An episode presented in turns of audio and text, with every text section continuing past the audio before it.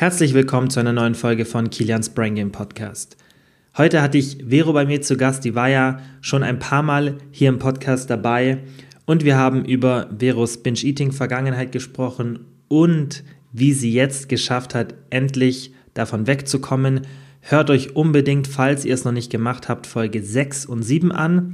Das ist Teil 1 und Teil 2 des ersten Podcasts, den ich mit ihr aufgenommen habe. Und da erzählt sie eben, wie das Ganze angefangen hat und was so die Struggles waren, weil sich das über sieben Jahre bei ihr gezogen hat und wie sie es dann endlich geschafft hat, davon wegzukommen.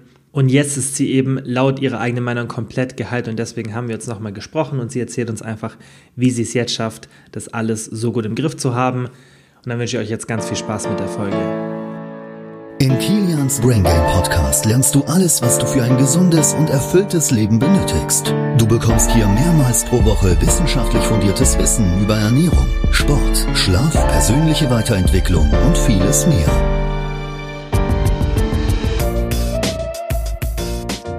Vero, erzähl einfach mal für alle, die jetzt zuhören, wie bei dir das Binge-Eating angefangen hat.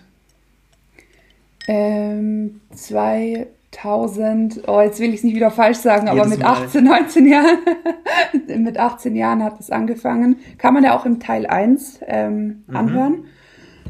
Und ähm, keine Ahnung, ist eines, eines Abends irgendwie ausgelöst worden, ähm, als es mir nicht, nicht gut ging. Hatte davor eigentlich nie Probleme irgendwie mit Essen, dass ich da irgendwas kompensiert habe.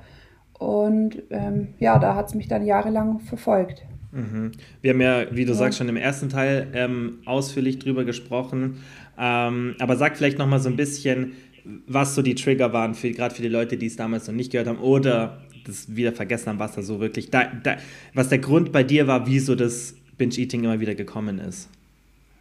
Also eigentlich war bei mir immer so emotionale Unzufriedenheit der Auslöser, Stress mhm. oder Trauer oder wenn ich irgendwie mit jemandem Streit hatte oder wenn ich das Gefühl habe, ich habe irgendwas falsch gemacht und ähm, es waren äh, ja einfach emotionale emotionale Auslöser und dann habe ich das mhm. irgendwie versucht mit Essen zu kompensieren. So war es mhm. beim ersten Mal und so hat sich dann auch jahrelang eben bis ja sechs sieben Jahre hat sich das dann so durchgezogen.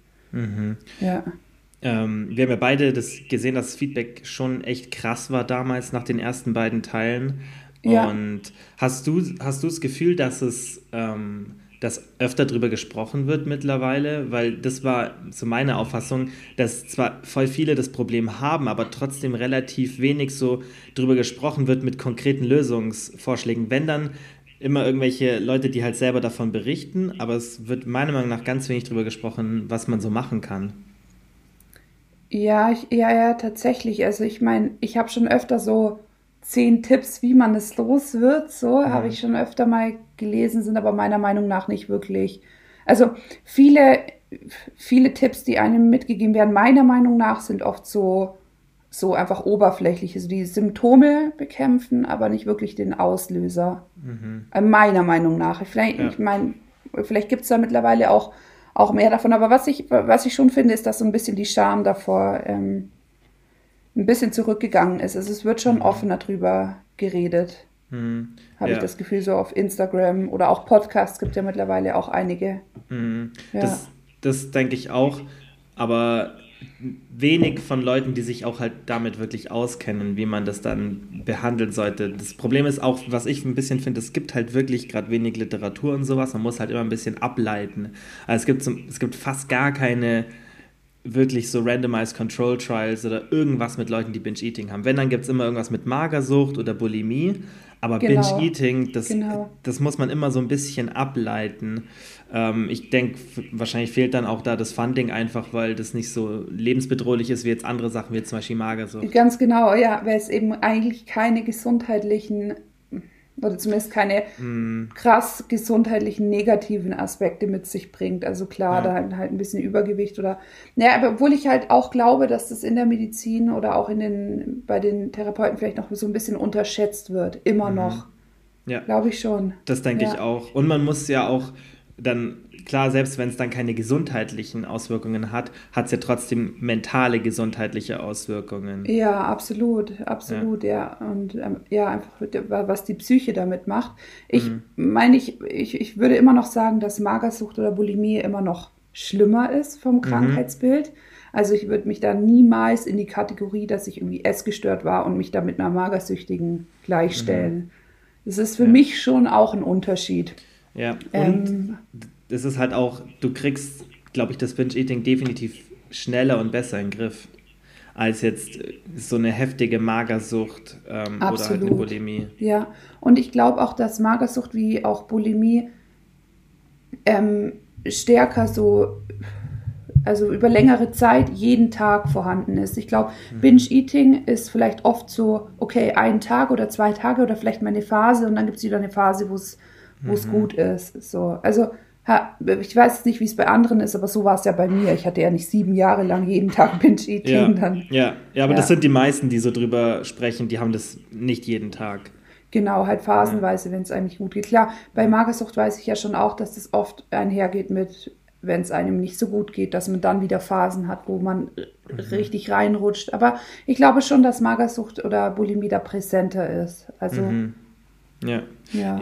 Ja, ich könnte mir aber vorstellen, dass unter Binge-Eating oder den Vorstufen insgesamt mehr Leute leiden, weil es halt doch nicht ganz so extrem ist, weißt du? Und wir haben ja auch oft drüber gesprochen, gerade im letzten Mal, wo unterscheide ich überhaupt und wo, wo ziehe ich die Grenze, was ist überhaupt Binge-Eating?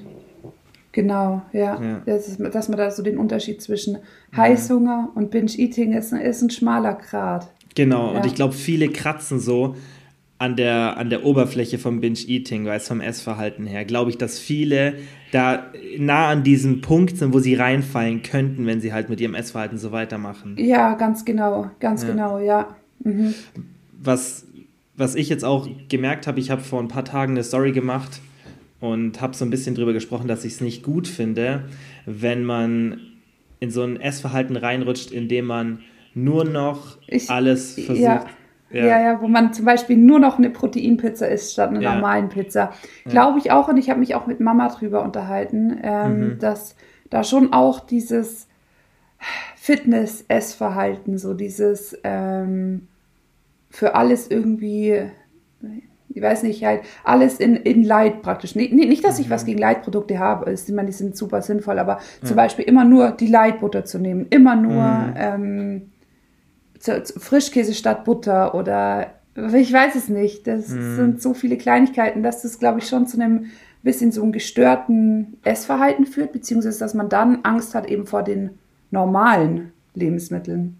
Mhm.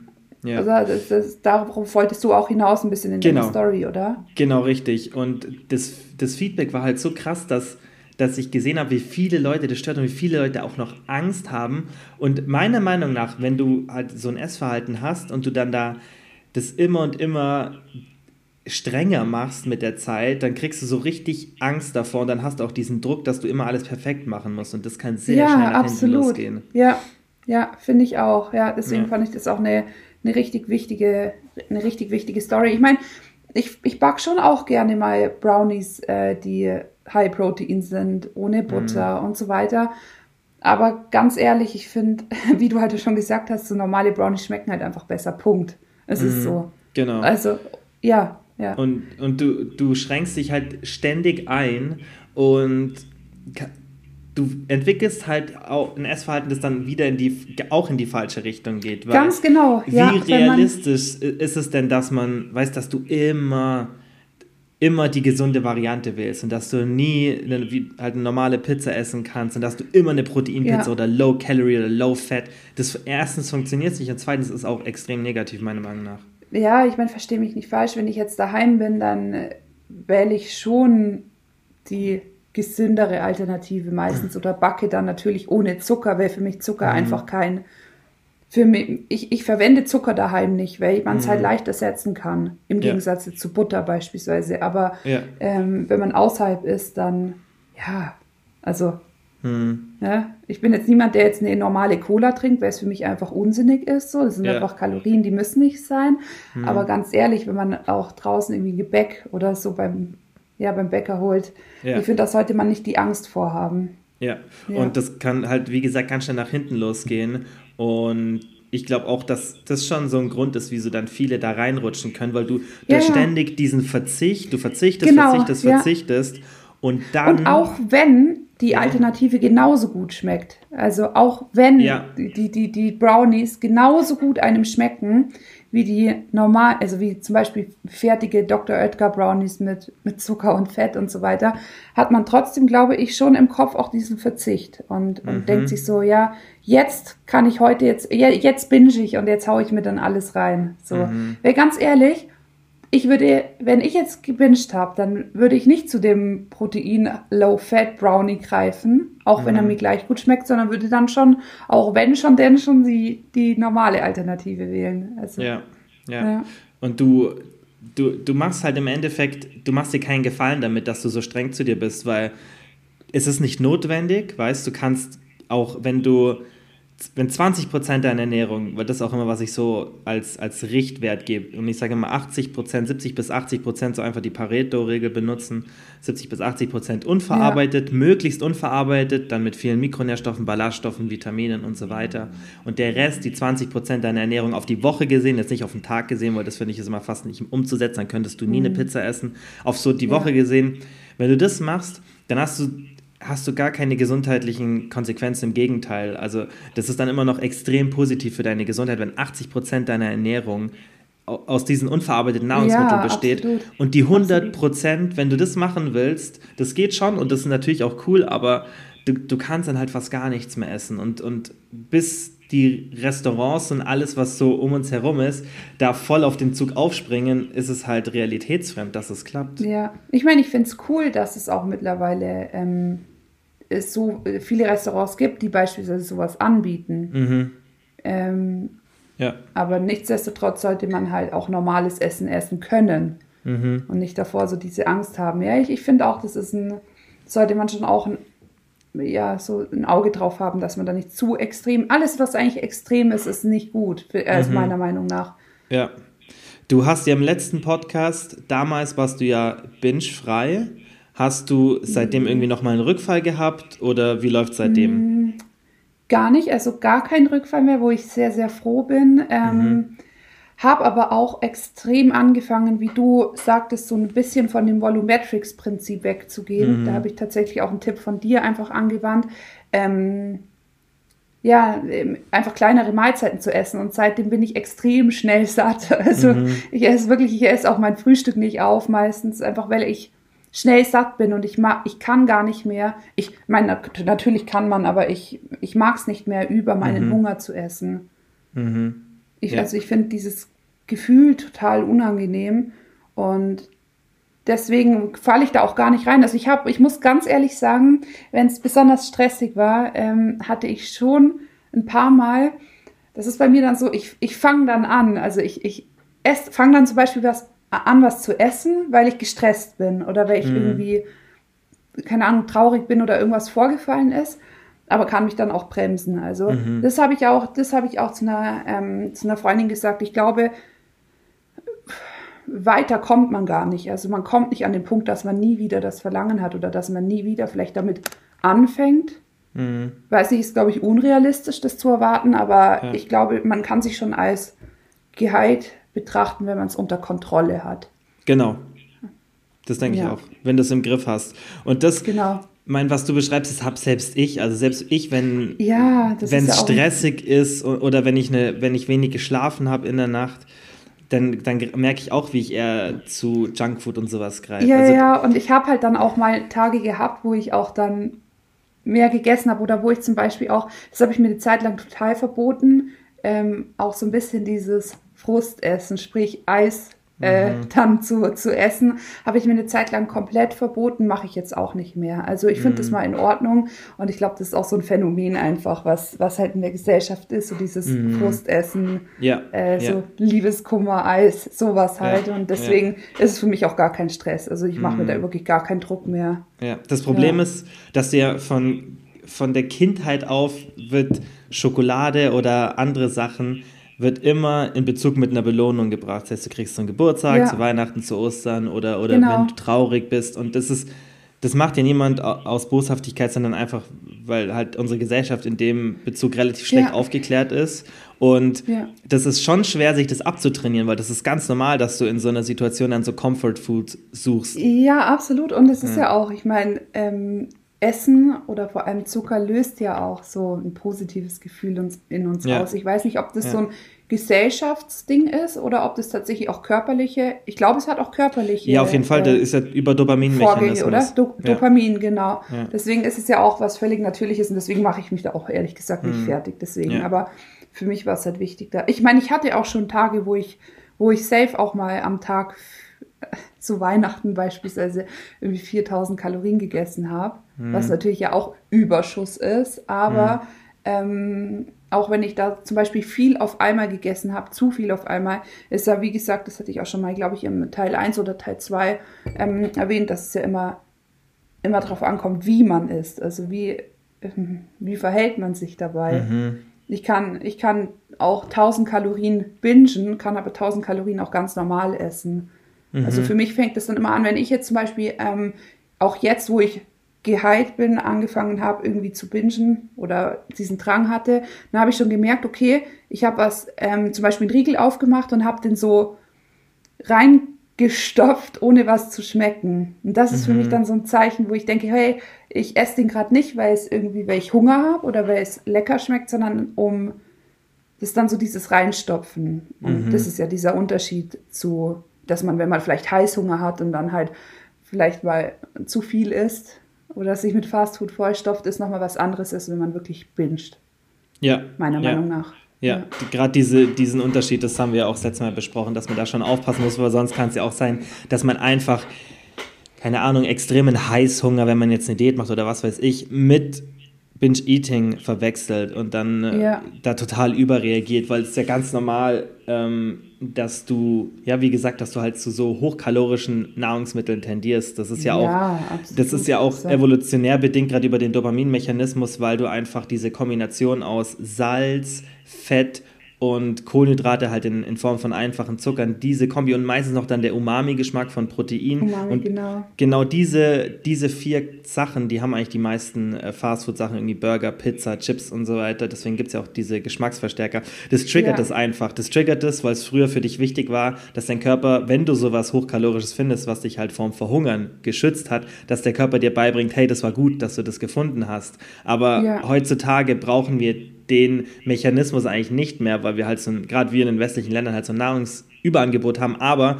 der Mechanismus ist halt noch da. Und dann ist das Problem, dass, dass du im Endeffekt immer, besonders wenn du halt vielleicht einen stärkeren Appetit hast, du wirst immer ein bisschen dagegen ankämpfen müssen. Das ist, das ist einfach die Realität.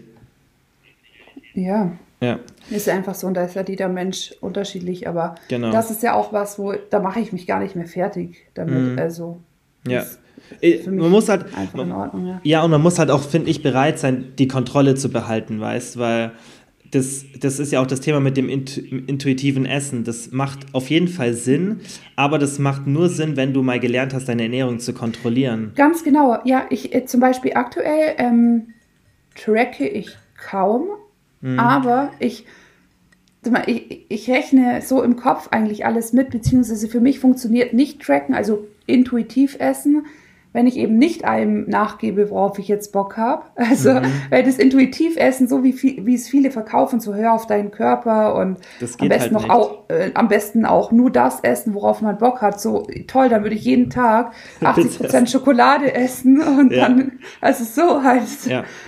würde einfach, funktioniert einfach nicht. Also, mhm. man muss ja schon so wissen, welche, welche Lebensmittel sind gesund oder welche sind mikronährstoffreich und dann funktioniert es. Aber bei ja. mir funktioniert auch intuitiv Essen auch, auch auf nur, wenn ich nicht komplett aus der Reihe esse. Also wenn ich, wenn ich so meine gewohnten Lebensmittel habe, äh, mhm. müsste ich jetzt so was komplett anderes essen, wäre es für mich auch schwer. Das also ist ein sehr guter Punkt. Das ist ein sehr, sehr guter Punkt weil die Routine in den, in den Mahlzeiten erstens ja. ist wichtig und zweitens, die erlaubt dir dann, um die Mahlzeiten herum intuitiv zu essen, ja, in Anführungszeichen. Absolut, ja, ja. absolut.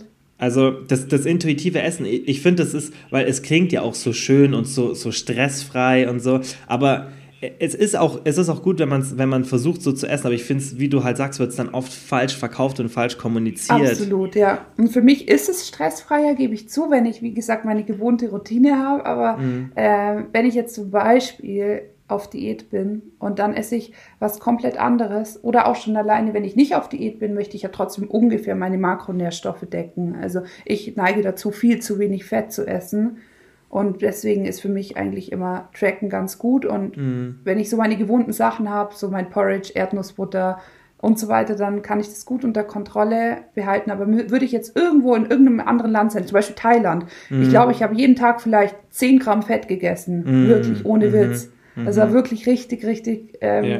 Ich glaube, in den drei Wochen habe ich meinem Körper nichts Gutes getan. Ja, das ist, das ist mega schwierig. Und dann ist das intuitive Essen, das geht halt nicht. Du musst halt immer ein bisschen drauf achten, weil, so, also wenn du wirklich sagst, du isst einfach, worauf du Lust hast und willst dabei gleichzeitig dein Gewicht halten, das funktioniert meiner Meinung nach und auch so, wenn man, wenn man so die Literatur anschaut, nur wenn du dich extrem viel bewegst also nicht so ein bisschen, nicht mal so 10.000 Schritte und eine halbe Stunde Sport am Tag, sondern richtig mhm. bewegen, also irgendwas 20.000 bis 30.000 Schritte am Tag vielleicht plus eventuell noch Sport dazu, wenn du das machst und wenn du nicht so leicht an Nahrung kommst. Das heißt, wenn du, wenn es immer ein Aufwand für dich wäre, an Nahrung zu kommen. Wenn das, wenn diese Blockade für den Körper da ist, dann schaffst du so ein bisschen natürliches Szenario für uns, weißt du, so wie der, wie, wie, unser Körper eigentlich ausgerichtet ist. Der ist nämlich da, nicht danach wie ausgerichtet, würde, dass du halt sofort in den Kühlschrank greifen kannst. Meinst du dann so dieses intuitive Essen, wenn du dich selber nicht kontrollierst oder? Genau, richtig. Wenn, ja. Genau, wenn jetzt jemand sagt, hey, ich will, ich will gar nicht an an Essen denken. Ich will gar nicht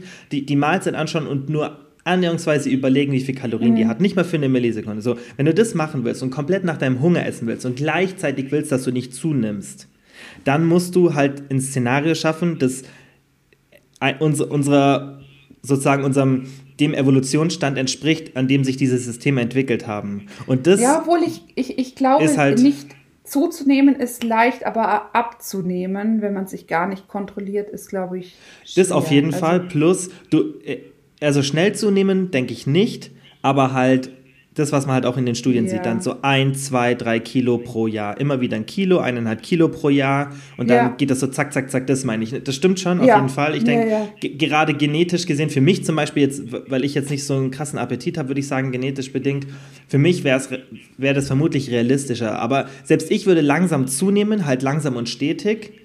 Ähm, ja. Außer halt, wie gesagt, außer ich verändere halt äh, meine Situation, sodass ich mich dazu zwinge, extrem viel Aktivität zu haben. Extrem viel. Also wirklich richtig viel. Und gleichzeitig, also im Vergleich zu halt, was unsere Standardaktivität mhm. ist, und gleichzeitig halt schaue, dass ich nicht so leicht an Nahrung rankomme, weil diese Nahrungsbarrieren halt sich, wichtig sind. Ja, oder sich halt zu zügeln. Also, genau, genau. Weil es, es gibt schon coole Techniken. Hängt's bei dir? Es stockt gerade ein bisschen, ja, ja, aber ich weiß nicht, verstehst du mich? Ich verstehe. Jetzt ist es wieder gut, glaube ich. Ja, okay. Ja, okay. ähm, Stephen Guyenet zum Beispiel, der hat eine sehr interessante Idee, wie man, ähm, wie man relativ leicht sozusagen intuitiv essen kann. Ähm, und er, also das ist halt für die meisten meiner Meinung nach nicht wirklich praktikabel. Und er sagt, du sollst einfach Nahrungsmittel zu dir nehmen, die nicht genießbar sind, also non-palatable foods was heißt nicht genießbar oder die halt nicht wirklich lecker sind. Zum Beispiel einfach eine, eine trockene Kartoffel nur kochen, kein Salz drauf, keine Butter drauf, fertig. Mhm. Und nur solche Nahrungsmittel zu uns nehmen, die wir eigentlich normalerweise zu uns nehmen würden, die eben nicht. Habe ich letztens tatsächlich auch gesehen in der Grafik, ja, ja aber die, die, fand die ich nicht, nicht cool irgendwie ist es nicht sinnvoll, weil die triggern dann zwar nicht ja. diesen Dopaminmechanismus mit, mit ja. Salz, Zucker, Fett, aber wer möchte das denn machen in, in dem heutigen Umfeld? Weißt du, es würde Ganz funktionieren, ehrlich, wenn ja. du das machen würdest, es würde echt gut funktionieren, weil du das Dopamin nicht triggerst und da gibt es auch ein paar coole Studien, aber. Ganz ehrlich, sorry, dann ist man für mich nicht äh, geheilt. Dann versucht man wieder nur die Symptome zu bekämpfen. Ja. Und das ist so die meisten Sachen, die ich so im Internet lese zu Binge-Eating hm. Das ist immer das, was ich auch immer wieder sage den Leuten, wenn sie mich anschreiben, ist, äh, ja, wie, wie, wie komme ich denn da raus? Wie kann ich denn mit Binge-Eating aufhören? Es ist nicht die Symptome bekämpfen. So, hm. mach doch keine Diät, wenn du, wenn du es nicht schaffst, normale Lebensmittel zu essen. Mhm. Ganz ja. ehrlich, für ja. mich ist auch wichtig in meiner Diät, ähm, ich weiß nicht, wie viel ich abgenommen habe. Ich glaube zweieinhalb Kilo oder so. Oder drei, seit wir das letzte Mal gesprochen haben. Also nicht viel. Ähm, aber ich fokussiere mich da auch nicht mehr so drauf. Aber da ist es mir für mich auch wichtig, einfach Schokolade zu essen. Mhm. So, wenn ich Bock habe. Weil sonst für mich bin ich nicht geheilt. Sonst. Also dann, Ja. dann ist für mich einfach nur so eine, ähm, eine Lüge, die ich dann erzähle. Mhm. Also, ich verstehe, was du meinst, ja. Ja. Und äh, man muss einfach die Realität erkennen, dass Nahrungsmittel, gerade die wir halt konsumieren, ultra Überessen triggern. Also die sind dafür gemacht, dass wir Ja, mehr essen. absolut. Und es, es gibt da ein paar richtig, richtig coole Studien. Einmal, ich weiß, also ich weiß nicht mehr genau, wie die designt war, aber die haben, also es hat sich durch Zufall dann in so eine kleine Case Study entwickelt. Und zwar haben die ich weiß nicht, ob es ein Proband war oder mehrere, der war extremst übergewichtig im Krankenhaus. Das heißt, er war in einem kontrollierten Umfeld, also der konnte, der war bettlägerig und der hat, war, hat auch, glaube ich, irgendeine Erkrankung gehabt. Und also das war wirklich so über 200 Kilo, irgendwie sowas. Und der hat dann, ähm, so ein, die haben da einen Automat dort aufgestellt in dem Krankenhaus und da war so eine Nährwertflüssigkeit drinnen. So ein bisschen wie diese, ähm, es gibt auch lauter so Nährwertdrinks mittlerweile, die halt einfach nur so für jemanden, der wenig Zeit hat, da sind alle Ja. Vitamine drin, alle so. Und sowas ähnliches war das auch, aber das hat total nach, einfach nach nichts geschmeckt. Und der hat dann mit, mit dem Ding, hat er glaube ich 80 Kilo oder so verloren. Das war extrem viel. Also wie gesagt, ich weiß nicht mehr genau die Daten. Und er hat es danach noch weitergemacht. Und das haben sie dann in so eine kleine Case Study verwandelt, als ewig her. Und das hat extrem gut funktioniert. Und das macht halt auch einfach nur Sinn, weil du dann, du nimmst den Geschmack komplett aus der Nahrung raus und dann schaffst du so ein bisschen ein natürliches Umfeld. Und die hatten sogar unlimitierten ähm, Zugang zu dieser Maschine und trotzdem haben sie, glaube ich, plus 1600 Kalorien am Tag gegessen. Und das ist halt das, was du machst, wenn du den Geschmack komplett rausnimmst. Wenn du einfach nur die Nährwerte abdeckst, plus wenn du halt eine übergewichtige Person hast, die von den Hormonen vielleicht ein bisschen leichter Fett verliert. Ähm, aber auch da kann man, kann man dagegen argumentieren, weil wir eigentlich keinen Schutz gegen Übergewicht haben, im Körper keinen richtigen. Und da sieht man, das hat gut funktioniert. Also die Person hat extrem oder die Ja. Personen haben extrem Ja. gut Gewicht verloren. Und ich denke auch, dass es jetzt funktionieren würde. Ich denke, wenn du jetzt also ich habe es noch nie probiert oder mit irgendwie mit Kunden getestet, aber ich bin mir sicher, dass wenn du sowas jetzt machen würdest, das extrem gut funktionieren würde. Die Frage ist halt nur, wer will das Absolut, machen? Ja, das ist es halt. Ja, ist ja dann ähnlich wie diese äh, ist ungenießbare Lebensmittel, um dich genau. vom Binge zu schützen. Genau. Das ist halt. Es ist vielleicht ich- ganz cool für jemanden, der extrem übergewichtig ist und einfach nicht schafft, Gewicht zu verlieren, weißt? Über egal Ja, was, wa- genau, was es genau. ist, so vielleicht für den Start, weißt, um alles wieder mal so ein bisschen zu normalisieren, wie so ein Reset zu Ja, machen. um so, so einen Kickstart. Ja, genau. zu- Oder du, wie so ein ja. Reset. Aber, Ja. aber die Frage ist halt, funktioniert das dann wirklich? Und ähm, selbst wenn es funktioniert, solltest du danach auf jeden Fall probieren, dass du die Sachen wieder in deine Ernährung mit Absolut, integrierst. weil ich meine, es ist halt nun mal Fakt, dass wir in einer Gesellschaft leben oder vor allem wir halt jetzt hier in, Hm. in den zivilisierten Ländern, wo wir halt einfach diese ganzen Nahrungsmittel haben. Und ich find's, ich find's auch schade, wenn man die nicht isst. Wie du ja Hm. auch sagst, so nicht immer nur die Proteinvariante, die Low-Fat-Variante nehmen, sondern halt auch, ich meine, wir haben so geile Lebensmittel. Ja. Und das ist Fastfood ist halt nun mal auch lecker. Und ich gehe Ja, halt auch mal genau. zu McDonalds und Ja. ähm, habe meine, meine Schokolade hier rumliegen. Ähm, und da möchte ich gar nicht drauf verzichten. Mhm. Und sobald ich merke, dass ich wieder in dieses äh, Ding reinrutsch, dass ich irgendwie das nicht einkaufen kann oder dass ich es nicht hier rumliegen lassen kann. Ähm, also ich, ich mache das auch mittlerweile, dass ich meine Süßigkeiten nicht in den Schrank räume, sondern Mhm. ich lege die offen hin, aber ich, auch ein bisschen so, um mich selber immer wieder dran zu erinnern, dass ich dass ich das gar nicht, ich möchte gar nicht mir irgendwelche, also ich glaube, für den Anfang ist es gut, wir hatten das auch, glaube ich, schon mal gesagt, in, in ersten oder zweiten Teil sich so bei so Sicherheitsbarrieren zu schaffen, die nicht offen rumliegen zu lassen Genau. und so. Und macht natürlich für eine Diät schon auch Sinn, wenn es einem da nicht immer Ja, direkt klar. neben, neben Genau. Bett liegt. Aber ich finde trotzdem so, ich will halt meine Süßigkeiten nicht verschließen und irgendwo reinpacken und Mhm. noch am besten noch, weiß Gott, wie, wie viele Barrieren, Barrieren dazwischen bauen, weil dann bin Ja. ich halt für mein, meines Erachtens nicht, nicht geheilt davon. Mhm. Dann kannst du es Also- halt, ich denke so für, für den Anfang, um da rauszukommen, ich glaube, da haben wir auch damals drüber gesprochen, macht es Sinn, damit du halt einfach mal wirklich Abstand nimmst und gar nicht zulässt, dass du, dass du dieses Bingen ähm, bekommst und dass du es dann langsam Ja. wieder integrierst. Das finde ich auch eine, gut, eine gute Technik, dass du erstmal sagst, okay, alles, was mich so stark triggert, das nehme ich jetzt erstmal weg. Und dann versuche ich es wieder langsam zu implementieren. Das finde ich ist halt Genau. auch sinnvoll. Und das hast du ja, Ja. glaube ich, auch gemacht, oder? Dass es so langsam wieder implementierst. Ja, doch, also nicht, nicht bewusst, aber ja, irgendwie schon. Ja. Mhm. Und mittlerweile esse ich auch wirklich eigentlich alles wieder. Und ich bin mittlerweile so ein Esser wie das, was ich an dir immer so beneidet habe, mhm. dass ich einfach so ein, zwei Stücke Schokolade esse und dann bin ich befriedigt. Aber es mhm. ist, glaube ich, auch viel Kopfsache und viel so dieses bewusste Essen und eben auch dieses Angewöhnen, einfach kleinere Mahlzeiten zu essen. Also bei mir mhm. ist es schon so, ich könnte jetzt schon 100 Gramm Schokolade essen, kein Thema, aber mir ist danach unwohl. Also einfach, weil es mhm. mein Magen nicht mehr gewohnt ist, diese große Menge an Fett irgendwie zu essen. Mhm. Wie Oder hast du das gemacht mit diesen kleinen Mal? Also wie hast du das so implementiert über die Zeit? Mm, ich Ach, mein Akku ist, ist am Limit, es läuft irgendwie heute nicht so technisch, aber ich glaube, es, es wird noch gehen.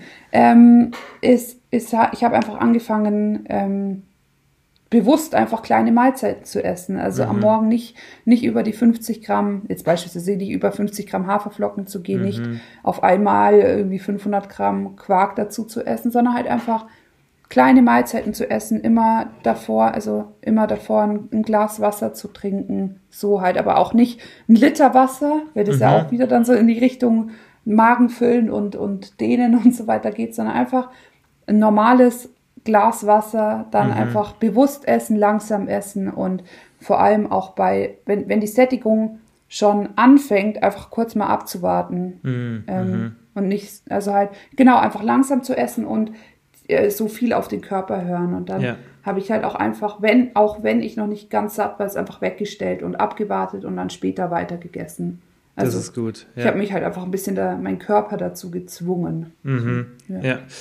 Was ich immer eine richtig, richtig gute Kombi finde und womit man dieses Volumenfood eigentlich auch richtig, richtig gut bekämpfen kann, ist, wenn du die Mahlzeiten erstens nicht so fettarm gestaltest, das heißt immer genug Fett, viel Ballaststoffe, Protein und dann ein bisschen Kohlenhydrate, weil du mal erstens durch die, durch, den, durch die Ballaststoffe, durch das Protein und durch das Fett geht alles viel langsamer durch den Magen, das heißt, du hast längere Sättigungssignale, mhm. plus mhm.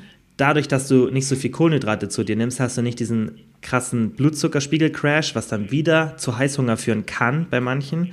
Und durch die Ballaststoffe und so weiter wird das so und so langsam aufgenommen. Und dann kannst du meistens relativ, auch vom Volumen, eine kleine Mahlzeit hinbekommen, die dich extrem genau. sättigt. Und was ja. ich immer das, das, das Krasse finde, ich weiß, dass sich viele Leute das auch nicht trauen, wenn die dann extrem volumenreich essen und so richtig low fat, weißt du, wo dann fast alles nur aus Protein, magerem Protein und extrem viel Gemüse besteht. Und wenn die einfach die gleichen Kalorien, die sie da zu sich nehmen, in so eine Mahlzeit umwandeln und sich mal trauen, ein paar hundert Gramm Gemüse wegzulassen und dafür das ein bisschen fettreicher zu machen.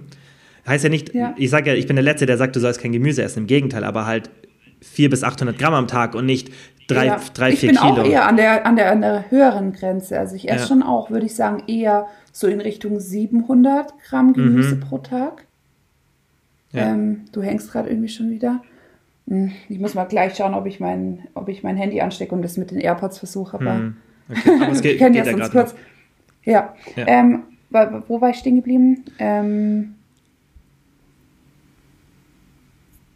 ja, dem, ich, ich, esse mehr Gemüse, Gemüse ja. eher tendenziell mehr Gemüse, aber äh, hab, äh, übertreibt da auch nicht. Ich habe mhm. teilweise, mhm. ja, weiß ich nicht, ein, äh, eineinhalb Kilo Gemüse am Tag gegessen, so um satt halt zu werden. Heftig. Und das ist, mm. das ist total bescheuert. Also das ist ja echt, mm. also, das ist für mich halt auch voll in eine krankhafte Richtung. Also, also das ist zu heftig. Es ist gut, viel Gemüse zu essen, auf jeden Fall. Aber halt, ja, wie gesagt, wenn es dann so in die Kilobereiche geht, dann musst du dich halt ja. fragen, okay, ma, ja. ma, wenn du das jetzt machst, um, um gesund zu sein, dann kann man ja sagen, okay, ähm, keine Ahnung, mach einen Smoothie oder so. Aber die, die meisten Leute, die das machen, machen das ja einfach, um das Volumen so zu erhöhen. Ja. Ja. Absolut. Ja, ähm, wie, wie ähm, würdest du jetzt vorgehen, wenn du merkst, dass irgendwas kommt? Dass, dass du merkst, okay, hey, das, das Binge-Eating kommt gerade wieder so ein bisschen oder du hast so, so, so eine Attacke, die sich so ein bisschen anbahnt. Hast du da irgendwie so, so eine To-Go-Taktik, wie du da vorgehst? Also ich, ich achte halt genau auf die Anzeichen, das habe ich auch vorhin schon gesagt. Also ähm, beispielsweise esse ich das jetzt halt nur wegen ein bisschen Frust, was ja auch voll okay ist vielleicht mal, oder weil ich gerade gestresst bin und ich brauche jetzt einfach Nahrung. Und schmecke ich dabei was oder schmecke ich dabei nichts? Das sind so diese Anzeichen, die ich für mich mittlerweile rausgefunden habe, ähm, was für mich ein Binge ausmacht. Also, weißt du, was ich meine? Mhm. Und wenn ich das dann spüre, dass sowas kommt, dann, dann mache ich einfach, ich habe ja dieses Tattoo hier, wo ja Breathe draufsteht, also einfach mhm. dieses Atmen. Und dann nehme ich einfach auch mir bewusst, also drei, vier Minuten hat man eigentlich immer, egal wie, wie stressig es ist. Man hat immer kurz mal drei Minuten und mm, atme dann einfach. Das mache ich, so eine kleine Meditation mache ich dann, was vielleicht so ein bisschen so ein Atmen vergleichbar wie wenn man eine Panikattacke bekommt.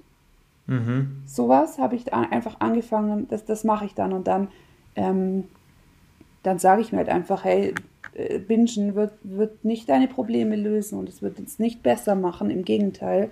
Und dann ist es bei mir auch schon wieder gestoppt. Also ich bin mittlerweile an dem Punkt, aber an den Punkt muss man selber kommen, dass man sich selber stoppen mhm. kann, wenn man weiß, dass es nicht, dass es einem nicht hilft oder dass es nicht gut ist, was man da gerade macht.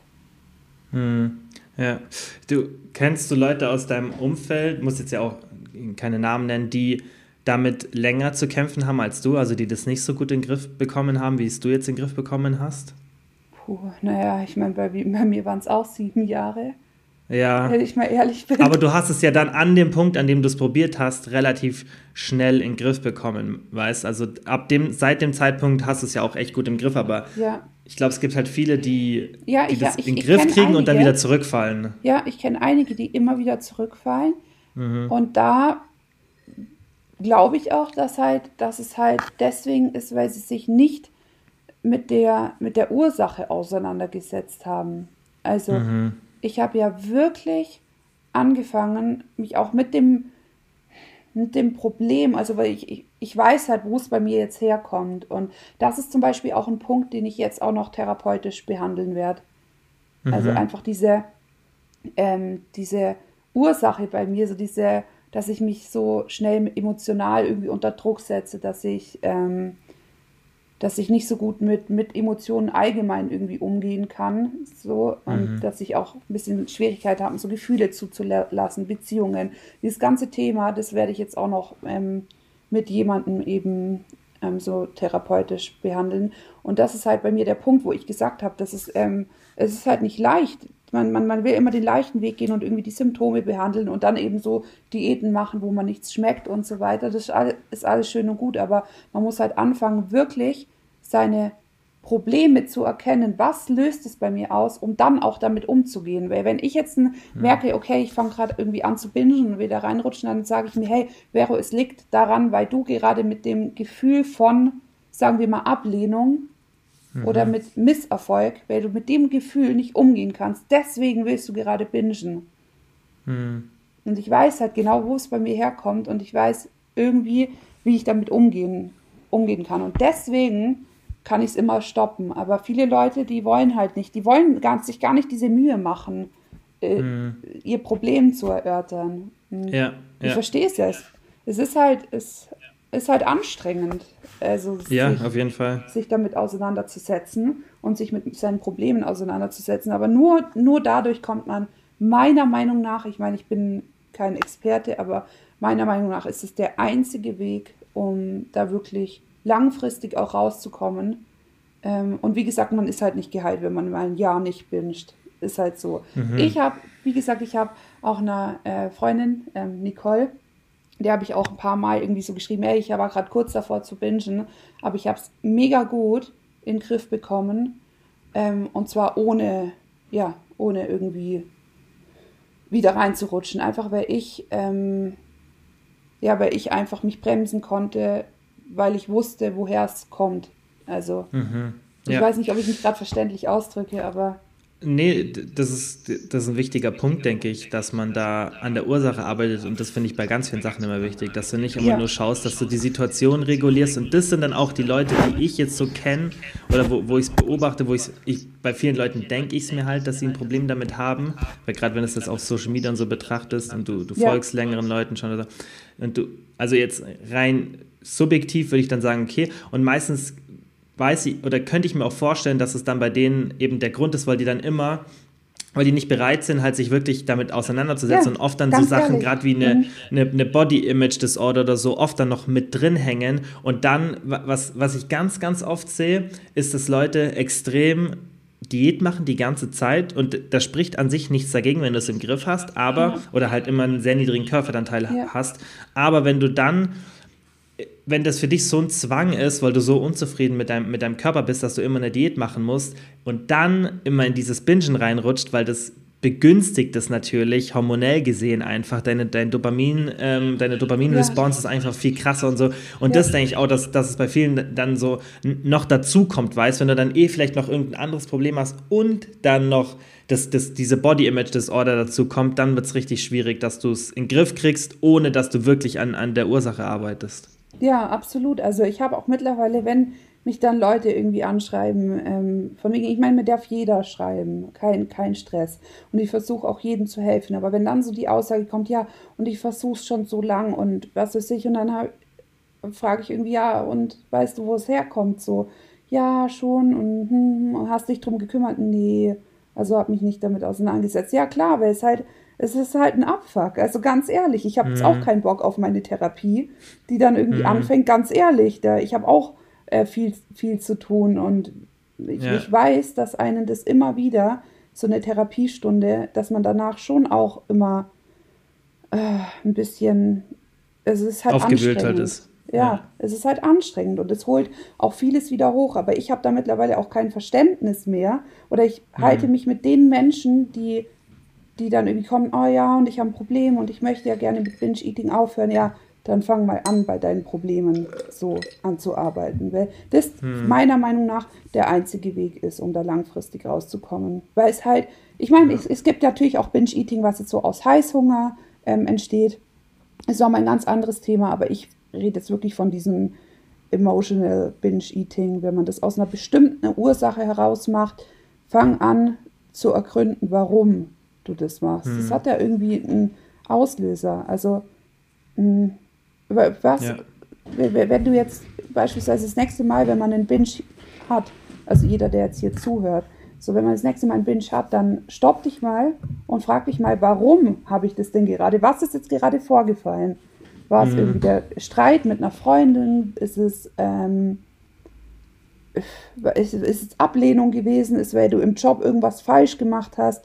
Und dann kann man auch ergründen, okay, was ist es jetzt gerade? Ist es, äh, weil ich mit Kritik nicht umgehen kann? Habe ich ein Problem mit, ähm, mit, mit, Stress oder mit Druck? Und dann wiederum kann man, kann man anfangen, so an diesem Problem zu, zu arbeiten. Und ich habe irgendwann auch versucht, so ein bisschen dieses Problem Binge-Eating auszublenden und wirklich mhm. an den Ursachen ähm, zu arbeiten und auch wenn ich jetzt beispielsweise mit, mit Binge-Eating primär kein Problem mehr habe und ich auch jetzt ganz, ganz lange ja nicht mehr gebinged habe und mich auch immer wieder kontrollieren kann, also dass ich nicht mehr da reinfall, weiß ich halt trotzdem, dass meine Probleme an sich noch nicht vollständig gelöst sind. Mhm.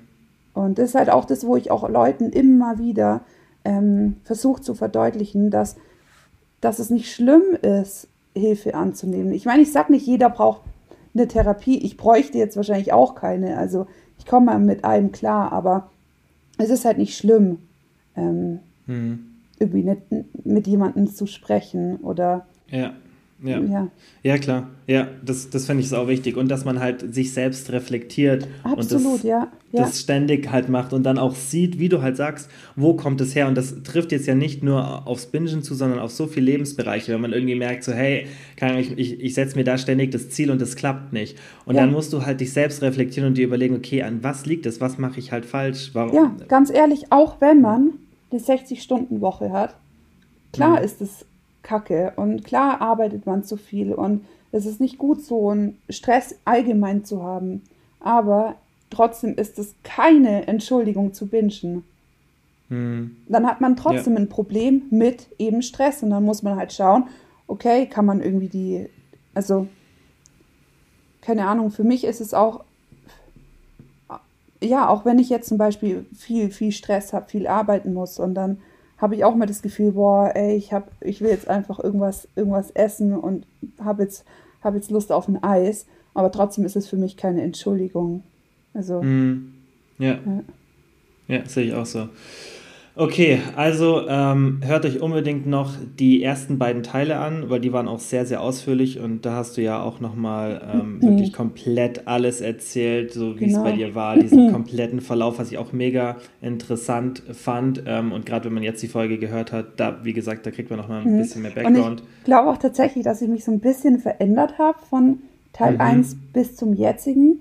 Und wie gesagt, ich wollte jetzt auch nicht irgendwie ähm, das Gefühl vermitteln, dass ich niemanden, dass, dass ich Unverständnis habe. Aber mhm. ich glaube halt, wenn ich mich selber mit meinen Problemen so auseinandersetze und so an mir arbeite und mich immer wieder reflektiere, dass ich dann halt einfach den Leuten vermitteln will, dass sie bei ihren Problemen anfangen zu arbeiten. Mhm. Mhm. Das ist halt nicht irgendwelche auf Lebensmittel zu verzichten. Das ist alles schön und gut und kann einen, glaube ich, zu dem Weg, also ich glaube, man kann schon so verschiedene Sachen beachten. Also wie zum mhm. Beispiel mal erstmal die Lebensmittel rausstreichen. Ähm, erstmal vielleicht, ich weiß nicht, wir haben ja viele verschiedene Tipps auch gegeben. Ja. Das ist ja. alles super, aber halt nicht, wenn man nicht anfängt, auch an seinem, an der Ursache zu, zu mhm. arbeiten. Und wie gesagt, man braucht ja, man muss ja keine Therapie machen, aber dass man wenigstens mal sich selber reflektiert und ich glaube, dann mhm. kommt man auch wirklich an den Punkt, dass man es kontrollieren kann und mhm. dass man irgendwann einfach nicht mehr, nicht mehr reinfällt. Ja. ja. Ich habe auch ganz oft auf Instagram gesagt, so, ich habe kein Binge-Eating mehr und yay, und mhm. weil ich es halt ein Jahr nicht hatte. Mm, mhm. Aber ich war halt immer so, dass ich so unter Kontrolle hatte, aber mhm. versucht habe, eher so die Symptome zu bekämpfen. Also ich weiß ja. nicht, ob du weißt, ja. worauf ich hinaus will. Ja, da haben wir auch das letzte Mal drüber gesprochen, ja. dass, wie du jetzt sagst, dass du von, dass du von zwei Seiten kommst, dass du, dass du alle Gegebenheiten optimal aufstellst. Das heißt, dass du genug schläfst, dass du nicht zu wenig Fett isst, dass du genug Protein isst, dass du dich ausreichend bewegst, ja. dass du Sport machst, dass du nicht zu viel Stress hast, beziehungsweise ein Stressventil hast. Mhm. Wenn du diese Faktoren alles so, wenn dein Körper optimal hormonell einfach aufgestellt ist und du dann auch noch schaust, okay, was läuft in meiner Psyche da falsch, ja. dass, oder in Anführungszeichen falsch, dass ich dann zu diesem Binge-Eating einfach greife in dieser Situation. Wenn du diese beiden Faktoren behandelst, dann bist du, ja. denke ich, auf dem besten Weg, dass du es in den Griff bekommst. Und, und nicht nur, weiß, wenn du eine von den Sachen machst. Jetzt sogar eine Woche jede Nacht nur drei Stunden schlafen könnte oder den mhm. allerschlimmsten Liebeskummer meines Lebens durchmachen könnte. Und ich würde, ich war eigentlich 100 Prozent und ähm, mhm. bin, bin ich mir jetzt nicht sicher, aber ich bin mir aktuell sehr, sehr sicher, dass ich, dass ich auch dann nicht bingen würde. Mhm. Dass ich bestimmtes ja. Verlangen habe, aber ich finde schon, man sollte immer drauf achten und ich, ich weiß auch, was meine Trigger sind. Zum Beispiel mhm. auch, die, da kommt sie wieder, die Milka Tuck Schokolade. Und hm, trotzdem kaufe ich sie mir immer wieder ein. Und ich, äh, ja. sie liegt auch da vorne auf dem, auf dem Regal rum und die Schokolade mhm. ist schon seit zwei Wochen geöffnet. Also da bin ich auch wieder, wo ich dir erzählt hatte in der Voice, so ich habe mittlerweile dein Essverhalten angenommen und ich mhm. möchte eben nicht alles, alle Trigger vermeiden, und es ist halt auch mal realistisch betrachtet, dass man halt mal nur fünf Stunden schläft. Also ja. es, es ja. ist nicht gut und äh, ich finde, man sollte immer auf alles achten, um möglichst auch mh, hm, nicht getriggert zu werden. Mhm. Aber so funktioniert halt das Leben nicht. Also es sind halt mhm. auch mal wieder Phasen, man hat auch mal wieder Liebeskummer und Stress und wenig Schlaf und, ähm, und erst, man ist erst dann geheilt, wenn man trotz wenn nicht alles perfekt läuft, man trotzdem mhm. nicht in das Binge-Eating reinfällt. Mhm. Ja, ja. finde ich gut. Ähm, abschließend eine letzte Frage. Ja. Wenn du jetzt von null anfangen müsstest. Also du, wenn dein Ziel wäre, das Binge-Eating in den Griff zu bekommen, du müsstest aber von deinen, so die Fähigkeiten, die du hast, bei null anfangen. Alles wäre weg, was du dir, was du dir jetzt so erarbeitet hast. Mhm. Aber du dürftest dir eine Sache aussuchen, die schon voll entwickelt ist in, deine, in deinem täglichen Leben oder, oder was du halt einfach, was du schon kannst. Welche Fähigkeit würdest du dir raussuchen? Selbstreflexion. Okay.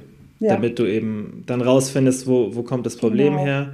Und ich würde jetzt auch sagen, so für alle, die, ich meine, vielleicht ist ja jemand dabei, der hat jetzt Teil 1 angehört, Teil 2 oder jetzt äh, erst diesen Teil und hört sich davor die anderen Teile an.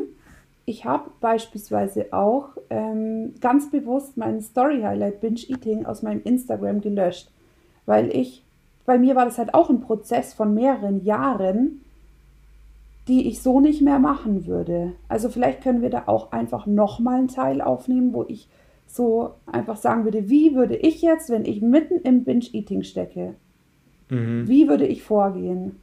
Mhm. Wäre vielleicht auch mal interessant. Ja.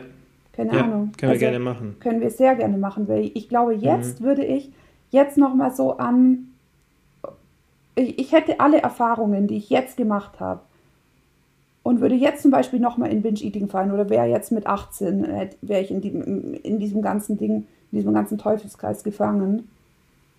Ich glaube, ich würde vieles anders machen. Es war bei mir halt auch ein Lernprozess und ähm, wäre vielleicht echt mal ganz cool. Also so kein ähm, Binge-frei einmal eins, aber so wie, wie, was würde ich beachten und wie würde ich, wenn ich mitten in einem Binge stecke oder in der Binge-Phase, wie, wie wären meine Schritte, um da rauszukommen? Mhm. Ja. Ja, finde ich eine coole Idee, können wir gerne machen. Mhm. Ähm, ja, auf jeden Fall vielen Dank fürs Zeitnehmen, Vero. Sehr gerne. Wo kann man dich auf Instagram finden? Unter Veronika Eiwiller. Alles zusammengeschrieben? Genau. Ja, okay, cool. Dann, wie gesagt, vielen, vielen Dank, Vero. Äh, vielen Dank an alle fürs Zuhören und bis zum nächsten Mal. Nochmal vielen Dank wie immer fürs Zuhören. Ich würde mich mega freuen, wenn ihr den Podcast abonniert, falls ihr es noch nicht gemacht habt. Und ich würde mich genauso freuen, wenn ihr den Podcast mit Freunden oder Familienmitgliedern teilt. Denn nur so kann der Podcast wachsen. Und ihr wisst ja, ich mache das hier kostenlos, aber ich mache es extrem gerne und ich werde es auch weiterhin natürlich kostenlos machen.